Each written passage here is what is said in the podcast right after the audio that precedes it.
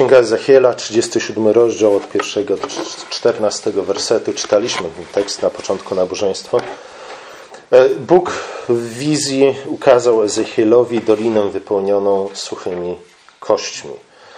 E, z wersetu siódmego dowiadujemy się, że nie były to nawet szkielety, były to luźno rozsypane kości. Więc kości e, zmarłych, które na pewno bardzo długi czas tam leżały. E, lecz nawet gdyby kości były w o wiele lepszym stanie, gdybyśmy mieli do czynienia z całymi szkieletami albo nawet z całymi trupami, to i tak to, co Bóg kazał uczynić prorokowi, było przynajmniej normalnie z ludzkiego punktu widzenia całkowicie bezsensowne. Bóg bowiem nakazał Ezechielowi, aby przemówił do tych kości i przekazał im obietnicę Boga, że znów staną się istotami żywymi. Prorok równie dobrze mógłby przemawiać do kamieni. Nie? Kamienie w podobny sposób jak te wyschnięte kości usłyszałyby go i przyjęły obietnicę, którą im przekazał. Kamienie z taką samą uwagą słuchałyby tego, co prorok ma im do powiedzenia. A jednak w odpowiedzi na słowo prorocze kości zebrały się ponownie w szkielety, pokryły ścięgnami, mięśniami i skórą. Znów wyglądały tak, jakby dopiero co uleciał z nich duch. Wciąż jednak były martwymi ciałami. Wtedy Bóg nakazał Ezichellowi, aby wezwał ducha i y, aby ten, że duch, ożywcze tchnienie, jak to czytamy w naszych tłumaczeniach, wstąpił y, w te martwe ciała, tak żeby ożyły. I, tak też się stało. A ci, którzy powstali, tych, którzy powstali, była niezliczona rzesza. Jak wyjaśniał Bóg prorokowi, jest to e, dom Izraela, który umarł, ale ożył. E, dom Izraela, który powstał do nowego życia po to, aby wrócić do swojej ziemi i tam w niej zamieszkać. Ezechiel zwraca się do Izraela tymi słowami, Izraela, który znajduje się na wygnaniu, Izraela, który porzucił wszelką nadzieję, Izraela, który już nawet przestał marzyć o tym, że kiedykolwiek wróci z wygnania do swojej ziemi i tam będzie się cieszył błogosławieństwem Bożym. Izrael na wygnaniu porzucił wszelką nadzieję i mówił: Kości nasze wyschły całkowicie. Co to znaczy? Bardzo często, zwłaszcza w psalmach, kiedy psalmiści narzekają na swój los, na, na los, który wydaje się być całkowicie beznadziejnym losem, beznadziejną sytuacją, tam pojawia się wątek kości. Kości zwiotczałe albo też kości rozrzucone są bardzo często powtarzającym się motywem w tych psalmach, w których autorzy narzekają, uskarżają się przed Bogiem na swój beznadziejny los. E, kości zwiotczałe, kości rozrzucone są innymi słowy symbolem e, sytuacji, w której znalazł się człowiek i z której nie znajduje żadnej drogi wyjścia. I oczywiście ta sytuacja e, jest jak najbardziej oddalona od tego, co uważamy za normalne, błogosławione życie. Mimo to psalmiści, a może właśnie ze, z tego względu psalmiści, zwracają się do Boga z błaganiem o pomoc i o ratunek. Znaleźli się w sytuacji, w której znów z ludzkiego punktu widzenia nie ma drogi wyjścia, w której żaden ludzki umysł czy też zamysł, żadne ludzkie postanowienia, żadne nasze starania na nic się nie zdadzą. Choćbyśmy przeczytali najlepsze poradniki na temat tego, jak radzić sobie w kryzysie, jak wychodzić z trudnych sytuacji, jak przekuć porażkę w zwycięstwo.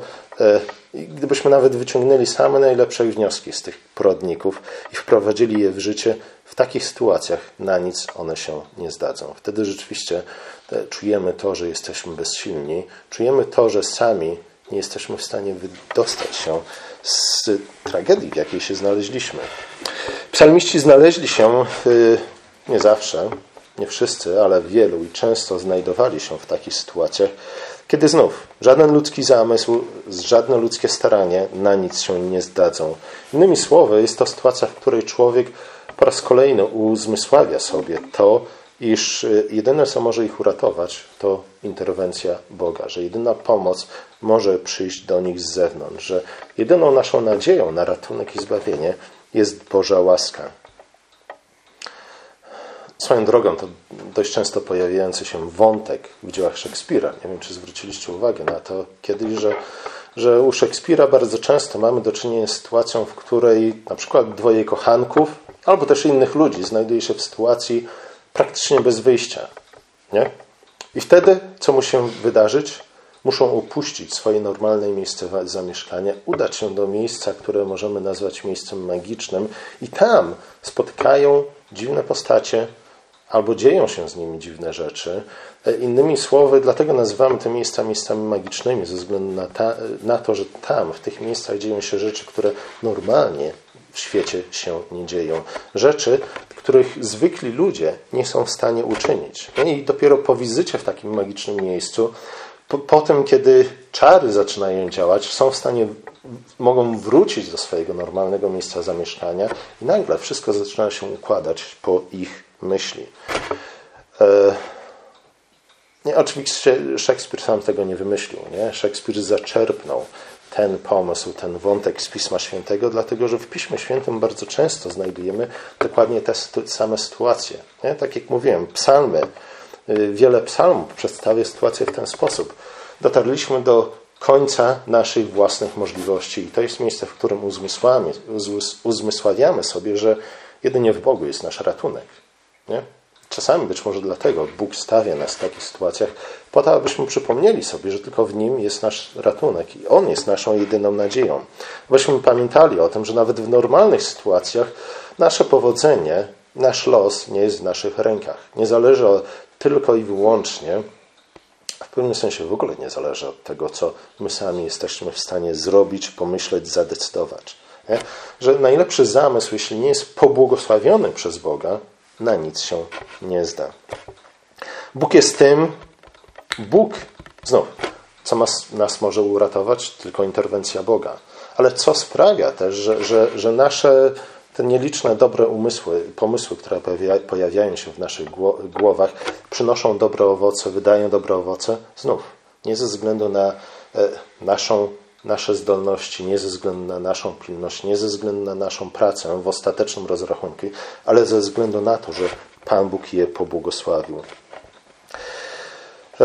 Jedyne, co nas może uratować, to interwencja Boga. Dlaczego? Dlaczego to Bóg może nas wyprowadzić z sytuacji, które wydają się być sytuacjami bez wyjścia? Ze względu na to, że Bóg jest tym, e, który to, co nie istnieje, powołuje do istnienia. O tym przypomina nam opis stworzenia świata, o tym przypomina nam Abraham, o tym bardzo często przypomina nam apostoł Paweł.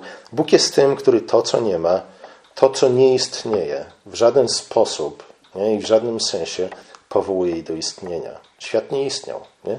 Bóg wypowiedział swoje słowo i nagle świat zaistniał.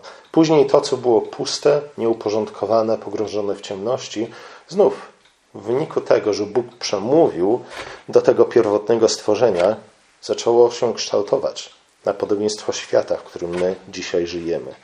Bóg jest stwórcą nie? i właśnie to, że Bóg jest twórcą, to, że Bóg powołuje do istnienia to, co nie istnieje, jest podstawą naszej nadziei, naszej, naszej wiary w to, że Bóg rzeczywiście może nam pomóc i chce nam pomóc. Zwróćcie uwagę na to, jak bardzo często w psalmach, kiedy psalmiści narzekają na swój los, i w Bogu w końcu szukają swojego zbawienia, pojawia się wątek tego, że Bóg jest nie tylko naszym Zbawicielem, ale też, też jest naszym Stwórcą.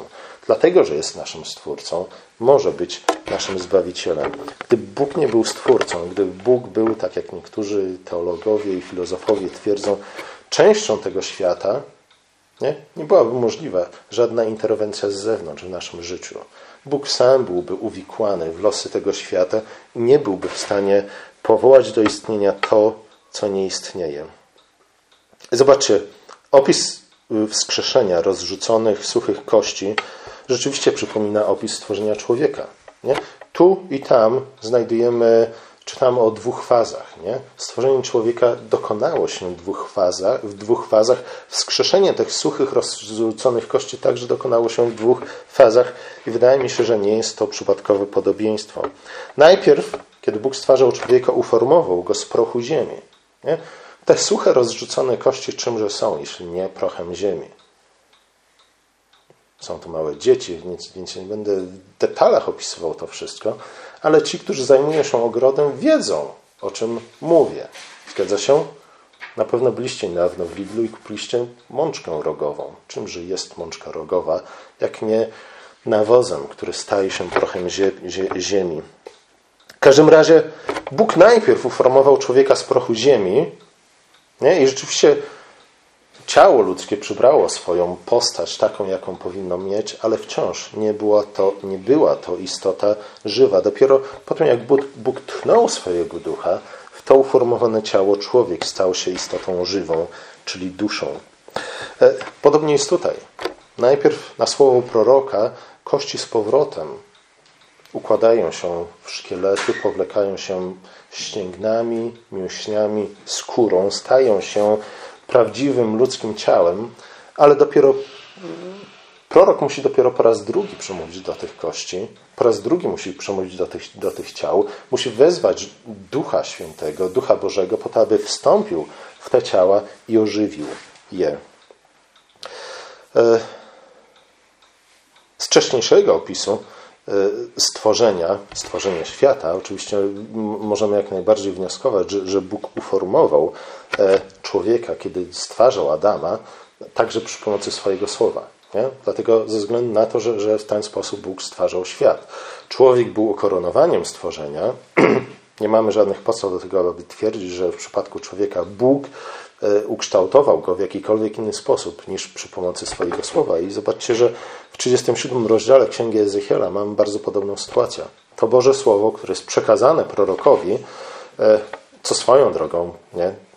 o tym można było powiedzieć osobne kazanie, w jaki sposób słowo prorocze e, posiada dokładnie tę samą moc, jaką posiada Słowo Boże. Tutaj to prorok, nie sam Bóg, ale Bóg przemawia przez proroka, albo raczej prorok wymawia słowa, które Bóg mu dał. I, I te słowa kształtują człowieka, a później ten sam prorok wzywa Ducha Świętego po to, aby wstąpił w te ciała, aby stały się istotami żywymi. Zobaczcie, właśnie na podstawie opisu stworzenia człowieka Abraham mógł wywnioskować, że Bóg jest w stanie wskrzeszać umarłych. Jak mówi nam o tym list do Hebrajczyków, 11 rozdział, nie? Tam autor Paweł apostoł najprawdopodobniej najwyraźniej stwierdza, że już sam Abraham wierzył w zmartwychwstanie. Sam Abraham wierzył w to, że, że Bóg jest w stanie Izaaka, którego on zgodnie z Bożym poleceniem miał złożyć w ofierze, że Bóg był w stanie wskrzesić go, wzbudzić go z martwych. Skąd Abraham to wiedział? Stąd, że pamiętał opis stworzenia świata. Wiedział, że Bóg jest tym, który to, czego nie ma, e, powołuje do życia. Wiedział, że Bóg stworzył żywą istotę, żywego człowieka z martwej materii. Dzięki czemu? Dzięki swojemu słowu dzięki swojemu duchu. Warto zadać sobie pytanie, dlaczego ten tekst znalazł się w czytaniach na okres pasyjny? Nie, tak na pierwszy rzut oka wiele bardziej pasuje do, do czytań wielkanocnych po Wielkan od, począwszy od Wielkanocy aż do Zielonych Świąt, będziemy mówić o zmartwychwstaniu Chrystusa. Będziemy mówić o tym, co ono oznacza dla nas osobiście, ale też co ono, ono oznacza dla całego stworzenia i historii świata. Dlaczego tutaj, w okresie pasyjnym, dwie niedziele przed Wielkanocą, czy mamy, mamy tekst, który mówi o zmartwychwstaniu? Myślę, że są przynajmniej dwa powody, dlaczego akurat ten tekst znalazł się w dzisiejszym czytaniu. Z jednej strony można powiedzieć, że w podobny sposób Chrystus, zapowiadając swoją śmierć, zapowiedział także swoje zmartwychwstanie. Nie? Więc to jest mm, po, podobny schemat. Apostołowie przynajmniej trzykrotnie usłyszeli o tym, że Chrystus umrze, w końcu dotrze do Jerozolimy, ale także słyszeli o tym, że Chrystus powstanie z martwych. Nie? Chrystus powiedział im o tym po to, żeby wiedzieli, w jaki sposób mają zareagować na, co, na to, co wydarzy się w Jerozolimie, a przede wszystkim na, na Jego śmierć. Chrystus powiedział im o tym po to, aby dodać im otuchy. Po to, aby kiedy ich wiara zostanie poddana próbie, aby nie została zniszczona, ale nie tylko wytrwała, przetrwała tę próbę, ale została przede wszystkim wzmocniona przez tę próbę wiary. E, ale też, żeby kiedy Chrystus w końcu powstanie z martwych, został potwierdzony jako prorok wysłany przez Boga. Chrystus zapowiedział swoją śmierć, ale zapowiedział też swoje zmartwychwstanie, Każdy z nas umiera, nie? ale zmartwychwstanie w stylu zmartwychwstania Chrystusa było jednak wyjątkowym wydarzeniem. Potem, gdy Chrystus zmartwychwstał i uczniowie przypomnieli sobie słowa, w których zapowiadał swoją śmierć i zmartwychwstanie, wtedy w oczach uczniów, którzy widzieli Go po zmartwychwstaniu, został potwierdzony przez Boga Ojca jako posłany przez Niego prorok. Innymi słowy, było to potwierdzenie tego, że tak, rzeczywiście to jest mój syn umiłowany, którego macie słuchać. I oto macie kolejny dowód na to, że rzeczywiście ja go posłałem i rzeczywiście powinniście słuchać tego wszystkiego, co wam powiedział, ponieważ zgodnie z tym, co zapowiedział, powstał z martwych. Podobnie też w okresie pasyjnym nie powinniśmy zapominać, że, że Wielki Piątek nie będzie ostatnim słowem Boga na temat grzechu, na temat śmierci i na temat naszej przyszłości, czy też naszego losu. E, śmierć nie jest wrogiem, którego Bóg nie mógłby pokonać. No gdy myślimy o śmierci Chrystusa, powinniśmy o nim, o nim myśleć. Po to mamy okres pasyjny, po to przede wszystkim mamy Wielki Piątek, abyśmy rozmyślali na temat krzyża, nie? na temat krzyża i tego, jaką rolę pełni w historii świata i w naszym życiu. Ale patrząc na krzyż, powinniśmy patrzeć na krzyż nie jako na wielką tragedię, ale jako na drogę do chwały, jako jeden ze sposobów, które Bóg ustanowił, czy też główny sposób, który Bóg ustanowił po to, aby doprowadzić stworzenie do jego pełni, do pełni dojrzałości. Z drugiej strony, tekst z księgi Ezechiela pasuje do okresu pasyjnego, ponieważ przypomina nam, kim jest człowiek. Zobaczcie. Przypomina nam o tym, kim jest człowiek, kim był człowiek przed upadkiem i kim jest człowiek po upadku Adama. Choć upadek Adama sprowadził na ludzi wielką niedolę, to zobaczcie, nawet przed upadkiem człowiek we wszystkim był, e, w całym swoim istnieniu był zależny od Boga. Nie? Innymi słowy, e, sam fakt, że istniejemy, jest darem Boga. Nie? Nasze życie jest darem Boga. W tym sensie nie ma nic naturalnego w tym, że nowe dzieci przychodzą na świat. Nie? Często nam się wydaje, często popełniamy ten błąd w naszym myśleniu, że, że oddzielamy to, co przynależy do sfery natury, tego, co naturalne, tego, co dzieje się, bo po prostu tak funkcjonuje świat, od, od sfery łaski. Nie? Od tego, co dzieje się, ponieważ Bóg interweniuje. Ale nie powinniśmy zapominać o tym, że każda chwila naszego istnienia, nie? każde nowonarodzone dziecko jest Bożą interwencją, jest cudem. Nie? Za każdym razem Duch Boży musi wstąpić w ciało po to, aby stało się istotą żywą. Było to prawdą przed upadkiem i jest też prawdą po upadku. E, I tak naprawdę po upadku E, tym wyraźniej powinniśmy to widzieć i dostrzegać. E, po upadku, ze względu na to, że, że, e, że co?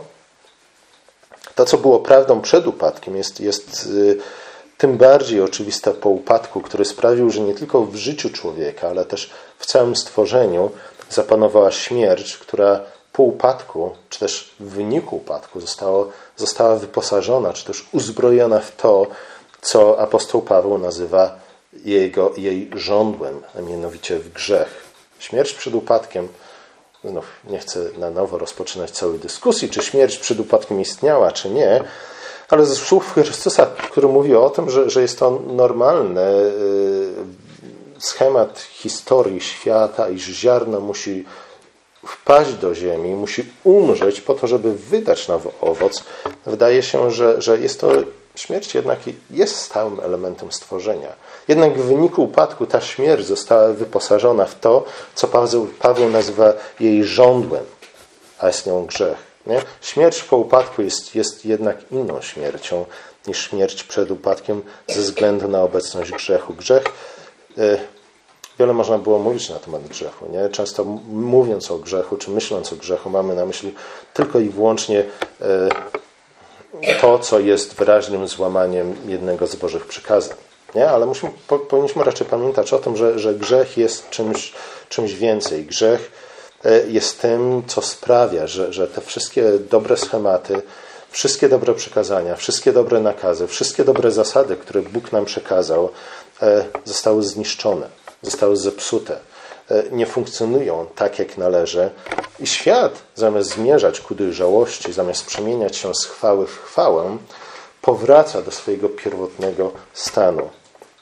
Do stanu chaosu, do stanu, stanu który, który nigdy nie był ostatecznym zamysłem Boga. Mówiliśmy o tym wiele razy, mówiąc o doświadczeniu pustyni, mówiąc o e, suchej, jałowej ziemi, która wydaje tylko ciernie i oste i tak dalej, i tak dalej. Zobaczcie, to żądło, czyli grzech, sprawiło, że, że śmierć przestała prowadzić do nowego życia. Nie? Grzech sprawia, że zasada, iż śmierć prowadzi do nowego życia, przestała obowiązywać, przestała funkcjonować. Nie? Grzech sprawia, że ziarno, które wpada do ziemi, oczywiście umiera. Nie?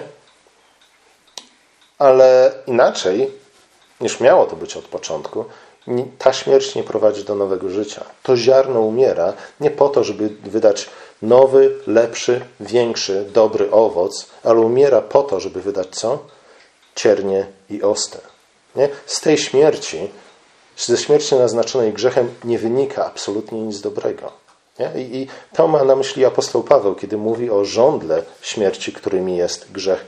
Śmierć pozbawiona tego żądła, śmierć pozbawiona grzechu jest śmiercią dobrą, jest śmiercią ziarna, które umiera po to, aby wydać nowe życie, po to, aby wydać nowy, lepszy, większy owoc. Dolina suchych kości jest obrazem, który przypomina, że kiedy człowiek odwraca się od Boga i szuka życia niezależnie od Stwórcy, skutkiem jest właśnie zła śmierć, czyli innymi słowy jest dezintegracja życia, jest proces odwrotny do procesu stworzenia. Nie? W tym normalnie przed upadkiem, wydaje mi się, że, że y, także po zmartwychwstaniu Chrystusa, nie? znów jest to możliwe, aby śmierć prowadziła do czegoś dobrego, aby śmierć mogła być bramą do nowego życia. Grzech sprawia, że jest to niemożliwe. Po to przyszedł Chrystus, aby zamienić, nie? abyśmy mogli znów żyć według tego schematu, o którym mówi Jezus, mówiąc o ziarnie wrzuconym w ziemię. Aby pojawiło się to nowe życie, potrzebne jest oczywiście nowe, zdrowe ziarno. Dlatego, że, że, że ziarno, które było na świecie, zanim przyszedł Chrystus, yy, wszystkie te ziarna były, były ziarnami zepsutymi. Między innymi dlatego te ziarna nie były w stanie ze swojej śmierci wydać żadnego do, dobrego owocu. Aby pojawiło się nowe życie, potrzebne jest nowe, zdrowe ziarno, które za sprawą Ducha Świętego, który jest oczywiście wodą życia, sprawi, że na jałowej ziemi znów pojawi się zdrowy i dobry owoc. Nie? Oczywiście tym ziarnem jest Jezus Chrystus. E, Chesterton zwraca uwagę na to w książce, która chyba nosi tytuł Wiekuisty Człowiek, nie? że mówi, słuchajcie, ale to Chrystus przecież jest tym ziarnem wrzuconym w ziemię, które umarło po to, aby wydać nowy, lepszy, dobry, pełniejszy owoc. Nie, nie bez powodu Chrystus urodził się gdzie? Według naszych kolęd pastorałek urodził się w stajence, nie? ale wiemy, że, że stajnie w tamtych czasach w okolicach Betlejem to zazwyczaj były, były groty. Nie? Zobaczcie, groty, czyli w dziurze w ziemi Chrystus przyszedł na świat. To jest właśnie ten obraz ziarna wrzuconego do ziemi, ale to ziarno zostało wrzucone do ziemi po raz drugi, kiedy został złożony do grobu, a jego grób był niczym innym, jak kolejną grotą, w której jego, jego ciało zostało złożone. Później, gdy Chrystus zmartwychwstał, co widzimy? Pojawia się Kościół, pojawia, pojawia się ciało Chrystusa na świecie, pojawia się nowa ludzkość ożywiona przez Ducha Świętego. To jest bezpośredni owoc zmartwychwstania Chrystusa. Nie? To jest bezpośredni owoc, raczej powinniśmy powiedzieć, Jego śmierci. On jest tym ziarnem, które zostało rzucone w ziemię po to, aby wydać duży i dobry owoc. Problem polega na tym, że, że podobnie jak uczniowie w drodze do Emaus i, i, podobnie jak też Żydzi w czasach Ezechiela, którzy znaleźli się na wygnaniu, często mamy problem z rzeczywistym uwierzeniem w Boże obietnice, w to, że Bóg może i chce przyjść nam z pomocą. Innymi słowy, w to, że śmierć może być drogą do nowego życia, a nie jedynie ślepym zaułkiem bez drogi wyjścia. To wydaje się być jednym z głównych, jeśli nie głównym przesłaniem nie tylko okresu pasyjnego, ale też okresu wielkanocnego. Śmierć nie musi być ślepym zaułkiem bez drogą życia, ale śmierć może być i jest, dzięki mocy Bożej, dzięki mocy Ducha Świętego, drogą do nowego życia. Zobaczcie we wcześniejszych rozdziałach Księgi Ezechiela. E, Ezechiel zapewniał Żydów o tym, że Bóg sprowadzi ich z powrotem do ziemi obiecanej. Że sprowadzi ich z powrotem z wygnania, wygnania, które było dla nich doświadczeniem pustyni, doświadczeniem śmierci. E, Bóg wielokrotnie zapewniał ich o tym, że, że Jerozolima zostanie odbudowana, a oni znów będą się cieszyć błogosławionym życiem w ziemi obiecanej. A jednak ta obietnica, wielokrotnie powtarzana przez proroka, nie spotkała się ani z entuzjazmem, ani też z jakąkolwiek nadzieją.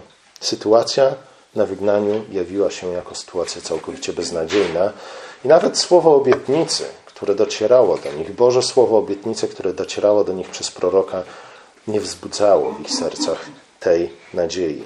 Nie? I właśnie w tej sytuacji, gdy, gdy Żydzi na wygnaniu znaleźli się, przynajmniej we własnym mniemaniu, w sytuacji całkowicie beznadziejnej, gdy porzucili już wszelką nadzieję, tak jak uczniowie w drodze do Emaus, Bóg po raz kolejny posłał do nich Ezechiela i mówi, słuchajcie, ale ja jestem Bogiem, który stworzyłem świat. Stworzyłem go przy pomocy mojego słowa, stworzyłem go przy pomocy mojego ducha. Pierwszego człowieka stworzyłem z niczego innego, jak właśnie z prochu ziemi. Tchnąłem w niego mojego ducha i człowiek stał się istotą żywą. Czy, czy sądzicie, że ja, który jestem takim, a nie innym Bogiem, nie jestem w stanie pomóc Wam w Waszej sytuacji? Ja, który to, co nie istnieje, powołuje do istnienia? Ten, który dał obietnicę Żydom na wygnaniu i ten, który daje nam swoją obiet swoje obietnice, jest właśnie nikim innym, jak ten, który to, czego nie ma, powołuje do istnienia. Ten, który stworzył pierwszego człowieka z prochu, z prochu ziemi i ten, który tworzy wszystkich kolejnych ludzi z prochu ziemi, z martwej materii ożywionej przez Jego ducha. Obietnica została przedstawiona w ten sposób, by obietnica w 37 rozdziale Ezechiela, Księgi Ezechiela, została specjalnie, specjalnie z zamysłem przedstawiona w ten sposób, aby poprowadzić nasze myśli z powrotem do opisu stworzenia świata do opisu stworzenia człowieka. Abyśmy po raz kolejny przypomnieli sobie, że, że nawet ludzki grzech, nawet ludzka słabość, nawet śmierć nie, nie są w stanie przeszkodzić Bożej mocy i Bożej łaskawości, nie są w stanie stanąć na drodze realizacji Bożych zamiarów i spełnienia Jego obietnic. Oczywiście to wszystko nie znaczy, że, że śmierć całkowicie straciła swoją grozę po zmartwychwstaniu Chrystusa. Czasami niestety można mieć takie wrażenie, będąc na niektórych chrześcijańskich pogrzebach, nie? które e, niestety o wiele częściej przypominają, czy też może nie o wiele częściej, niestety często przypominają raczej wesele niż pogrzeb. Nie? To dziwne jest, że chrześcijanie, którzy odwołują się do nauczania Nowego Testamentu, nie pamiętają o słowach, w których jesteśmy wezwani do tego, aby gdy pójdziemy do domu żałoby, płakać razem z żałobnikami. Nie, my idziemy często do domu żałoby i zachowujemy się tak, jakbyśmy przybyli na wesele. Byliście na tych pogrzebach? Ja byłem niestety na zbyt wielu takich pogrzebach. Nie? Jest, to, jest to po prostu głupie. Nie? I nie ma to absolutnie nic wspólnego z Ewangelią i z rzeczywistością, w której żyjemy. Śmierć nie straciła swojej grozy ze względu na to, że wciąż nasze życie jest naznaczone grzechem. Nie? Wciąż w naszych sercach, gdy, gdy stajemy w obliczu śmierci, pojawia się pojawia się strach, pojawia się obawa. Nie? Jest to zrozumiałe i nie powinniśmy ludzi za to besztać. Zobaczcie, że, że nawet psalmiści mówią o swoich lękach, mówią o swoich obawach w obliczu śmierci. Znaczy to jednak, że po zmartwychwstaniu Chrystusa, ze względu na to, że, że Chrystus powstał z martwych jako pierwociny nas wszystkich, którzy razem z Nim kiedyś powstajemy do nowego życia, w ciele nie? Oznacza to, że, że dla nas, dla chrześcijan, śmierć przestaje być tragedią. Innymi słowy, śmierć nie jest już sytuacją beznadziejną. Śmierć nie jest ślepym zaułkiem bez drogi życia. Śmierć w Chrystusie jest y, tym wydarzeniem w naszym życiu, które prowadzi nas do nowego życia, do nowej fazy w naszym życiu, które sprawia, że nasze życie może, może być y, jeszcze bardziej owocne niż jest do tej pory. Pomódlmy się. Nasz drogi łaskawy Ojcze, dziękujemy Ci za proroka Zechiela, dziękujemy Ci za tę wizję Doliny Suchych Kości, a przede wszystkim dziękujemy Ci za to, iż przypominasz nas po raz kolejny, że Ty jesteś Bogiem, który to, czego nie ma, powołujesz do życia. Ty jesteś Bogiem, który każdego z nas uformował z prochu ziemi i uczynił istotą żywą, gdy tchnąłeś w nas swojego ducha. Ojcze, dziękujemy Ci za to, że w ten sam sposób powołasz nas do nowego życia, gdy odejdziemy z tego świata. Dziękujemy Ci za to w imieniu Twojego Syna, pierwszego z martwych stałego. Amen.